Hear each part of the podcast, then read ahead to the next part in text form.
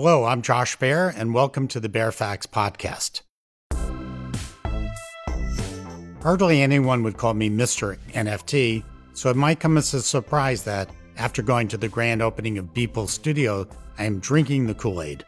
Partially a museum of his work over the last twenty-five years, from everydays to paintings, and partially an exhibition space for other artists. It just works. He may be a rare bird, the unicorn in this field, but I'm not the only art world elitist buying into it. Not literally, I own none, but go and see for yourself. Beeple Studios opens tonight. It's about whoa, whoa. It's about fifteen months since we talked at the Bass Museum yep. in Miami. When we talked last, we had just moved into this space a couple months before that, and we just sold Human One like a month before that. And so since then, it's definitely, things have changed a lot. Crypto went to absolute dog shit and is currently on the fucking, as we're speaking right now, U S D C is teetering on the brinks of collapse. So mm, more good news. But I've seen in that time, to be honest, a massive shift in the like traditional art world in terms of like more acceptance of this stuff. On today's episode of the Baer Faxt Podcast, we're catching up with one of our most popular interview guests in recent years, the artist Mike Winkelmann, better known as Beeple. On Saturday, March eleventh, Josh Baer sat down with Beeple during the opening of his B twenty Museum, an immersive digital art museum in Charleston, South Carolina, to ask him how his vision for the future of digital art and N F Ts has changed since we spoke in twenty twenty-one. But first, we'll revisit our prior conversation when we sat down with Beeple at the Bass Museum during Miami Art Week to talk about the beginnings of the N F T community and what he has learned since his groundbreaking sixty-nine million dollars sale. Honestly, I think a lot of artists are very hesitant to talk about the like money aspect or market aspect of it, but to me, it doesn't bother me. It's like interesting, but I think it's cool to be able to see it from both sides. Well, we'll come to the money aspect of it, but it's like there's this sense of community that you've built for twenty years around your work as a digital artist, and we tend to put things in these sort of silos. And you were in that silo, what you call the art world with capital A, that's another silo, and there's pop culture silo. What is your community? How do you relate to community? Yeah, I think the digital art community is something that I've definitely been a part of probably the last ten years, just because prior to social media, it was much more kind of disjointed. But yeah, it's something that I think is really important and something that I think people don't maybe understand as much about my story is that is sort of what put me in the position to have this thing happen. The mix of the community that I had built up and the following that I built up over the last twenty years, and then this new technology that was the like fuse that lit the powder keg here. Does that community want to go along for the ride that you're taking them into these other communities, or do they want to stay in their dorkiness kind of dumbness? I think you use that word. No, no, almost everybody from the digital art community came along for the N F T ride, quite a lot of them. And that's what I saw is when I first learned of N F Ts, it was like, wait a second. All this shit that nobody was paying any money for before, now they're paying money. All of the digital artists are going to come to this. Like, they're all, like, coming. So I knew there was about to be, like, a huge influx of people coming to this from my old world. It made me think in the beginning, in March, first time I'm hearing the word N F Ts, and you read about all this disruption. I'm thinking, they want to disrupt, but they're desperate to do what you did, which was sell directly at Christie's, which is actually the least disruptive yeah. kind of thing. So which is it? Is it disruption? I'm not saying so much for yeah. you. You've you've made your choice and been clear. Or is it non-disruptive? I don't think it's as disruptive as people think. I think you're going to see this just be another way that people make a living. Because it takes a certain type of artist, and I think there's certain artists who don't really want to market themselves. They don't really give a shit about social media. They don't want to fuck with any of that. They want to just paint stuff, and like that's what they enjoy doing. They need a gallery. They need somebody to have that infrastructure around them. Because their job is to make the art. Not everybody has to have the Damien Hirst or the Beeple playbook. Honestly, to me, it doesn't bother me, and I see the marketing that I do in terms of social media as an extension of the art. looking at the teaser videos as their own little art pieces, to me is really fun and just another extension of the like whole project. But yeah, a lot of people, they don't find that part of it to be artistic, and so they just don't give a shit about it. So that's where I think these things are not going to go away. A lot of the things that this technology provides, it's again just another canvas that I think is not so different than any other sort of new art form that wasn't art and then kind of became art. Well, where I think you're a little bit rare is the your interest in being able to deal with people and technology. You talked about studying computer science. I actually have a master's in computer science. Are you serious? That's in the funny. seventies, and all my other classmates were like carrying their slide rules, and they wouldn't talk to people. Yeah. And I'm in the yeah. middle of Champaign-Urbana, Illinois, in New York City, oh, kid from nice, the art dude, world. That's nice. That's and a good it, school, it freaked me out. It's top five school in this, and I did poorly. It freaked me out because these people don't like want to deal with people. Yeah. And then you fast forward, and now you have all this wealth in Silicon Valley, and most of those people are doing that stuff because they don't want to deal with human beings. And they're the artists a little yeah, I don't bit. Know about that. That might be a little. Well, you come out of that so you in that history, and you're a little bit rare because you're quite charming and you like to like interact with yeah, humans. I really do. Like I enjoy it coming out to these things and, you know, meeting people and signing crap and like even because even that stuff is like fun. Like people started bringing up dollar bills, and then it's like, oh, I'm gonna draw designs on this dollar bill. It's like to me again, I sort of just view it as like an extension of any of these other things that I'm doing. Finding like fun ways to sort of like interact with people, I really enjoy. But yeah, it's it's definitely, again, going to, to computer science school for that, I definitely understand that that's pretty rare in this this field. And now you've leapfrogged into this position in the art world with a capital A. In your short time there, what have you learned that surprised you? I feel like I'm pretty often surprised. I feel like that I give is it some no, no shortage of surprises on a daily basis. The entire thing, like literally saying out loud that like I sold a piece for that amount of money is like so bizarre to me still, and just feels very, very surreal because it just, to me, really came out of nowhere. And it was like, I did not, this wasn't like, one day this will be available and people will look at this as like, I, I just did not see this coming. When we sat down with Beeple in November twenty twenty-one, he had just sold the work Human One at Christie's for nearly thirty million dollars, following his unprecedented sixty-nine million dollars sale of the digital compilation Everydays, the First five thousand Days, the prior spring. This month, Human One will go on display at the newly opened M plus Museum in Hong Kong. After the break, Beeple discusses Human One and explains what it was like to rise to prominence in the art world with zero background in traditional art education. Don't transact without the Baer Faxt. Subscribe to the Baer Faxt newsletter to receive the key developments in the art world and op-eds from Josh Baer in your inbox each Thursday. Plus special auction editions direct from the sale room. The only report on who bought what and who tried to but didn't get it. Head to the baer faxt dot com to learn more and check out our full range of content offerings. It must be weird. It's like, as you look at art, you know, thirty million dollars for a sculpture. I'll call it Human One a sculpture or video sculpture, or certainly an artwork. That's like, well, who sold sculpture for that? Like Brancusi, Matisse, Medigliani, Beeple. I mean, it's, that's going to be like a, you know, like the kind of thing you said, thought about maybe when you're eight in your bedroom. Yeah, no, that's like, it like, it's insane too. And what I think is actually probably a blessing in disguise in some respects is that I didn't go to art school and I don't know a lot of these things. So I'm not maybe as daunted by some of this stuff as I should be because I'm too stupid to know how like insane this is. I'm learning more.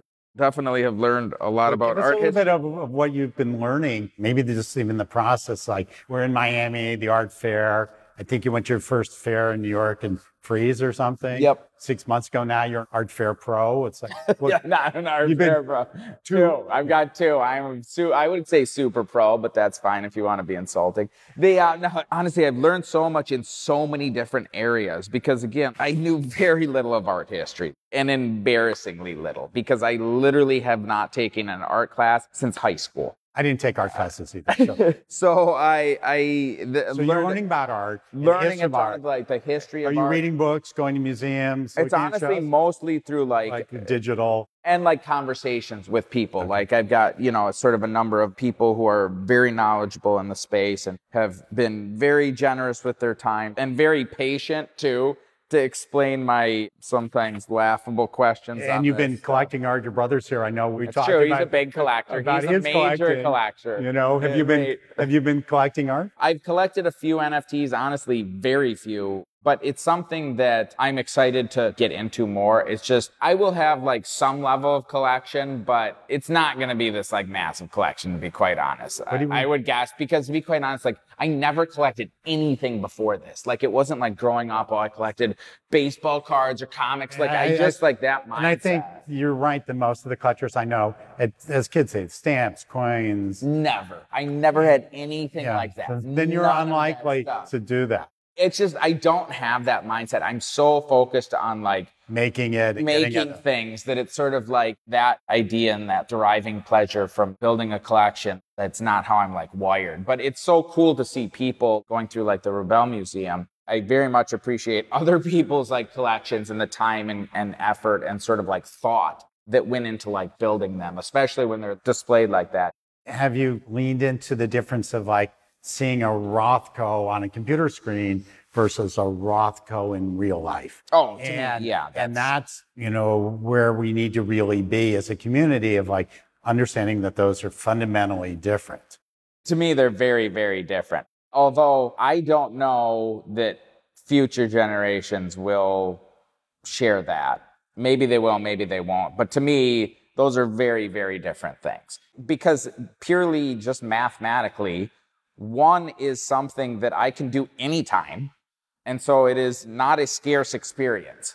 Versus if I'm standing two feet from a one hundred million dollars or whatever, fifty million dollars painting, well, that's not something I can do anytime. That is a very rare experience, and so I approach it very differently, and it has a very different emotional like. Well, you can't impact. Get the sublime off a computer screen.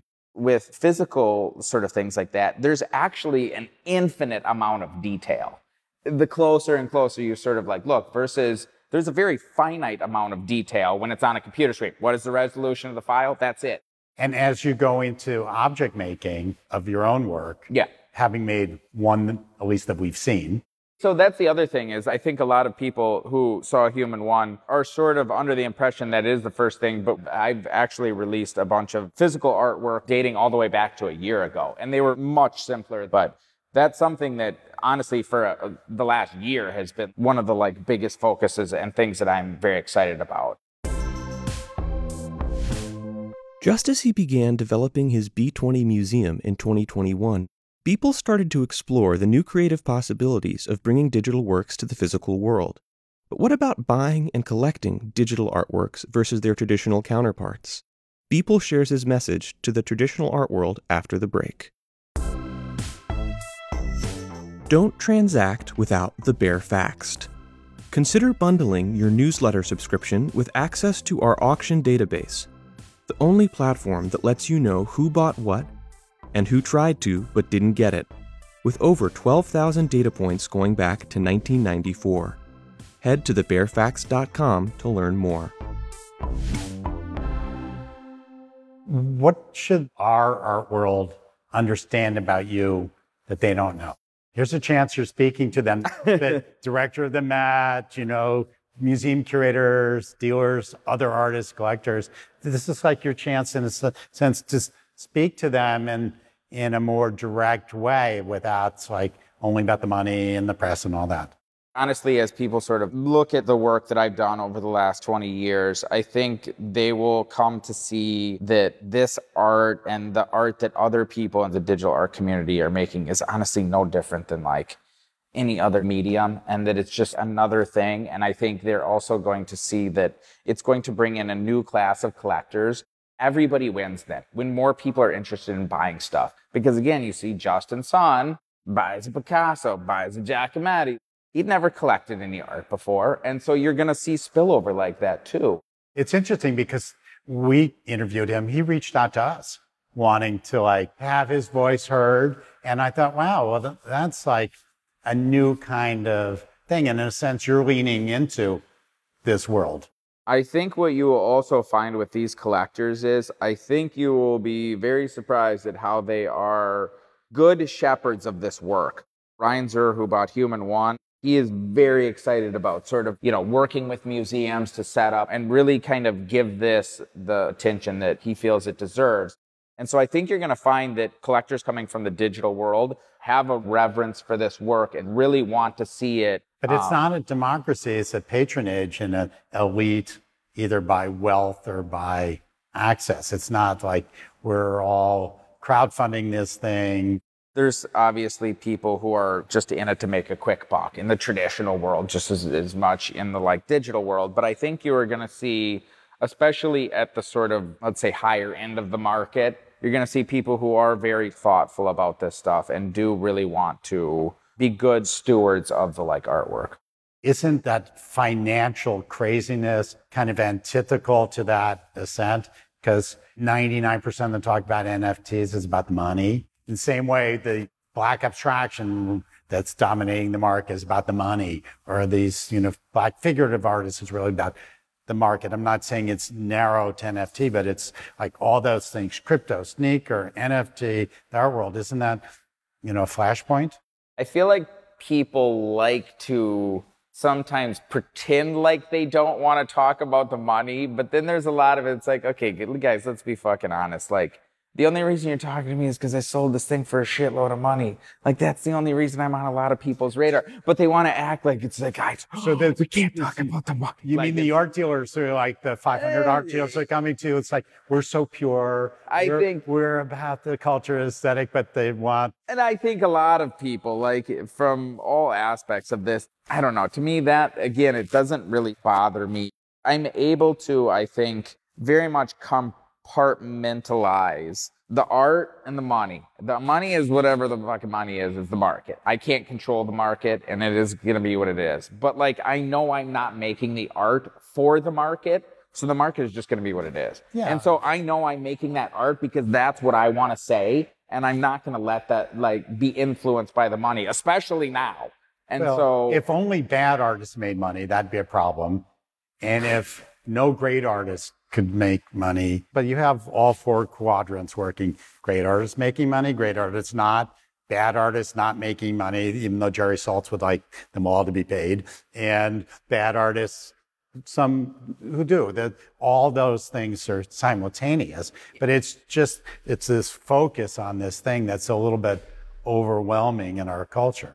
That's the thing where, again, I feel lucky that I was, for twenty years, that was no part of what I was doing. It was literally, I did not have to worry that somebody was going to collect this. Do they want to buy this? That was not anything that I focused on at all, because no, there was no collecting of this work. And so it was just like, I'm just going to say whatever the fuck I want to say. And like, that's it. And like, hopefully people like it, but if they don't like it, whatever, it doesn't fucking matter. Well, I'm still going to be able to like put food on the table. You're a completely different overnight sensation. I was talking to an artist who's become quite successful, it's about your age, early forties, something like that. Yeah. And they've been painting for twenty years. So they really had an overnight success, but twenty years of work. You appear to be an overnight success, but in fact, you've been quite successful on your own for all this time. It's yeah. a different experience. Yeah, yeah, it definitely is different. And I think that's another part of the reason that very much this feels too good to be true is because, again, I was not a starving artist. I was definitely probably one of the highest paid designers in the world. And again, because I had sort of amassed this following, I was doing stuff with Apple and Nike and SpaceX and Louis Vuitton, doing good, well-paying jobs. And so I felt like I had already gotten the sort of like benefit from doing all this hard work. And then it's like, oh no, extra benefit, bonus mode, like, yeah. After the break, Beeple discusses his predictions for the future of the N F T market. Don't transact without the Baer Faxt. Consider bundling your subscription with our Art Advisory membership program, offering on-demand access to our diverse team of international specialists for a low annual fee, valued by both collectors new to the market and experienced players like galleries and even other advisors. Head to the baer faxt dot com to learn more. So back to the art world, what, what would you like to know? You must have some um, questions. You have a, what would I like, I like to, to say? You have a question for me? It's that's like that, true. That you're entering into this. I guess my question for you would be, how do you think this is going to change the like art world from the like market side of things? Well, I think that we make these global assumptions about the big art market. And first of all, each artist has their own market. Very. And they don't move in the same direction. And, and Japanese calligraphy does not go up because black abstraction went down. They, they move in different ways. So that's one point that I would stress to you. The other is it takes so few people to make the appearance of like, you know, sixty-nine million dollars could have been Could have been two if three people had just said, yeah, that's as far as I go, and we wouldn't be having all that. That's like three, maybe there were ten, but you know, it's so few people. Very few. Make this media sensation. Which and if crazy. One of them had COVID that day, exactly. And another one really didn't like that, so we draw these conclusions. So the trick is like thirty years ago, as a dealer or someone in the art world, I knew all the collectors in the world, either personally, heard of them all. No one does anymore. And Justin is a good example. Suddenly he went from crypto to Warhol, Picasso, Giacometti for seventy million dollars. He's a dream come true for the art business. It's like, here's a new soccer. You know, here's, you know. Here's I a new soccer. Wow. Okay. Heard it for Baer Faxt. You, you, you, you play poker? I say this all the time. Do you play poker? Not well, but like, very, very well, if you're in a poker game, you don't know who the mark is. You're the mark. You're the mark. You're the mark. So the art world is looking at these guys saying, okay. Well, I have a feeling. Here we go. Come into the, here's the velvet rope. Here's some pretty girls. It's a nice food. We're on the boat in Venice with this one. Get on my jet. It's fun. The art world's fun. Yeah. And, no. You know, it's a lot more fun than the computer screen. I have a feeling there's going to be a lot more where that came from. To be quite honest, I feel like we are very, very early in activating the amount of collectors who never thought of themselves in that way, and they've made a couple bucks in the tech sphere. And I think you are going to see a huge continuation of that. twenty years ago, yeah. No tech C E O collected art probably, maybe Larry Ellison, okay? And those that did, people looked at them like they were stupid and crazy. And now, if you're like a C E O and you don't collect art, they look at you like, you're crazy. Yeah. You know, it's like, and their wife are like, but I need a Chris Wall on my wall. And the guy goes, who? And it's like, their their entry point is twelve million dollars. That's changed. I you know? think you're going to see it, though, at even a much lower level, too. Because, again, it, even if you're just somebody who works at Facebook or Google or one of those things, you're making pretty good money. Like, it's one of these What things about where... fractional ownership of art? What do you think of that? I think it's something that's interesting. I think it very much is the devil is in the details. And I think it can be done good, and I think it can be done poorly. But I think it's something that is a really interesting concept, and I think it's something that you're going to see more of. I think the people who are doing it in a way that is in service of the artwork and trying to steward that artwork and add context and add exposure to it, I think that is very good, and I think those are going to be successful. I think the things that are just short-term bullshit, cash grab, smash it into a million pieces and hope the pieces are worth more than the Humpty Dumpty of all put together, well, that shit make, I think is... is. What did you make of that attempt? Was it last week or two weeks ago for the attempt to buy the... The Constitution. Uh, the Constitution. A little context for our listeners.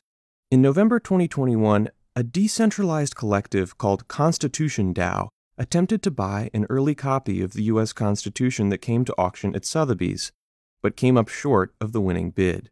They raised forty-three million dollars It was like they, three days or something. And when they didn't buy it, they couldn't really give people their money back. They hadn't thought through the details of like... Oh, I thought they did. I don't. I haven't followed it that closely. The transaction costs of giving their money back eats up something like seventy percent of all the gas. Oh, the yeah, that. that's so right. The gas to, fees. The gas mm. fees were killing all these people that they couldn't get their money back. Ooh. And so there's thirty million dollars or so that's disappearing into somebody's pocket oh, for shit. doing that. And it was just that they didn't think through all the steps. Like, what happens if we don't get it?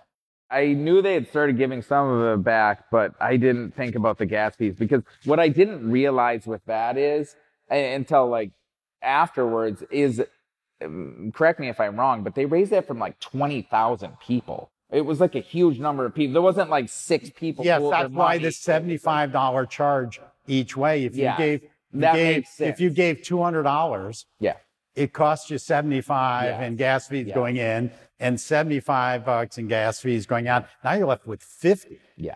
And, and nothing happened. You didn't get anything. Now they're like, yeah, wow. So it's a, it's yeah, a cluster F. Yeah. I, I do not doubt that. But could you see that happening to like a work of yours if you put it out there, you know, or something, and encouraged your, you know, public or your community to like, let's all buy the next one, and they raise the money to do it? I could see that happening to you. It could, one hundred percent. And that's where I think people are moving in this space very quickly. And to be quite honest, that's not really an isolated incident of some big thing getting fucked up like that, because everybody's moving so fucking quickly that it's like, it's a fucking gold rush. I got to get in there and get my N F T, blah, blah, blah. And it's like, chill, guys. This is not fucking going anywhere. And like thinking through shit like that, that's how the space is going to mature and add more real value to. Well, you have this art. responsibility in a sense of being the most public person and the one associated with so much money, of saying, slow down, guys. They don't uh, want to hear that. I can tell you that. That's not a super popular opinion in the N F T space, telling people to slow down. And I get it. It's exciting. I'm excited by it too. We're running pretty quick too. And so I totally get that. But I think, especially when you're dealing with other people's money, you want to kind of slow well, down. Well, and the other slow thing down. that you've done that I don't know is getting enough attention is the philanthropic opportunity for you. You know, the art world, one thing it can be great at, particularly our readers and things that I'm involved with my charity work, is the art world can be really philanthropic. Yeah, yeah, that's definitely something. We did a drop in, I think it was May, and we raised six million dollars for Open Earth. That's something that next year we're going to be sort of really, really focusing on. Because to be quite honest, that to me is actually way more fun and feels like not having to sort of like sell it for me. I just am very much looking forward to that. And obviously, there's no shortage of great causes out there, so there will be a lot more of that. Yeah, so whether you're driving a Mercedes or a Ferrari, it's not that important. I mean, no car and being poor sucks, but the chance to actually do good, because yeah. isn't, when you say your work is quite a bit about social and political things? There is a lot of pieces to sort of sometimes raise questions, but sometimes bring awareness to like, you know, things that have happened or things that I feel sort of like strongly about. And so being able to now be in a position where I could not only save a thing, but then have somebody else pay to like actually make a change in that thing. Like, I feel super, super fortunate. And, and yeah. that to me is really exciting.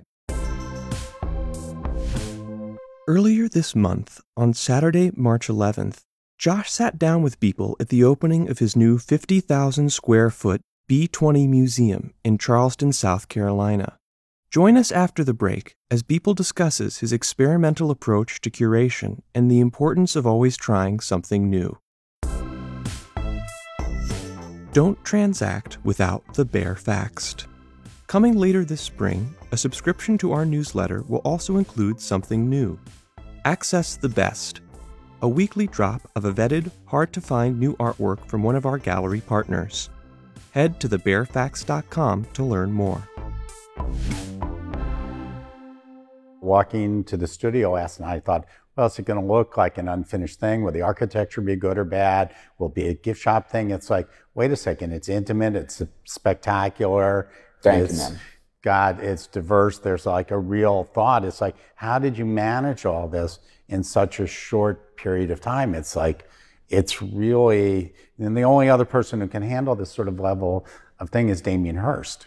Um, yeah, I don't. The team we have is fucking great, and I think, to be honest, we've, in terms of this space, the vision has not changed at all. Like, before we even signed the lease, it was like, okay, we're gonna put a gallery over here with roughly five rooms, being like all the different pieces of my, you know, different projects over the years of my career, and then on this side, we're gonna have a bunch of projectors, and we're gonna wrap all these columns with T Vs, and like, yeah, that's pretty much exactly. Well, usually that advanced work doesn't work, and you get in there and it's different, but you're saying this time it actually matched.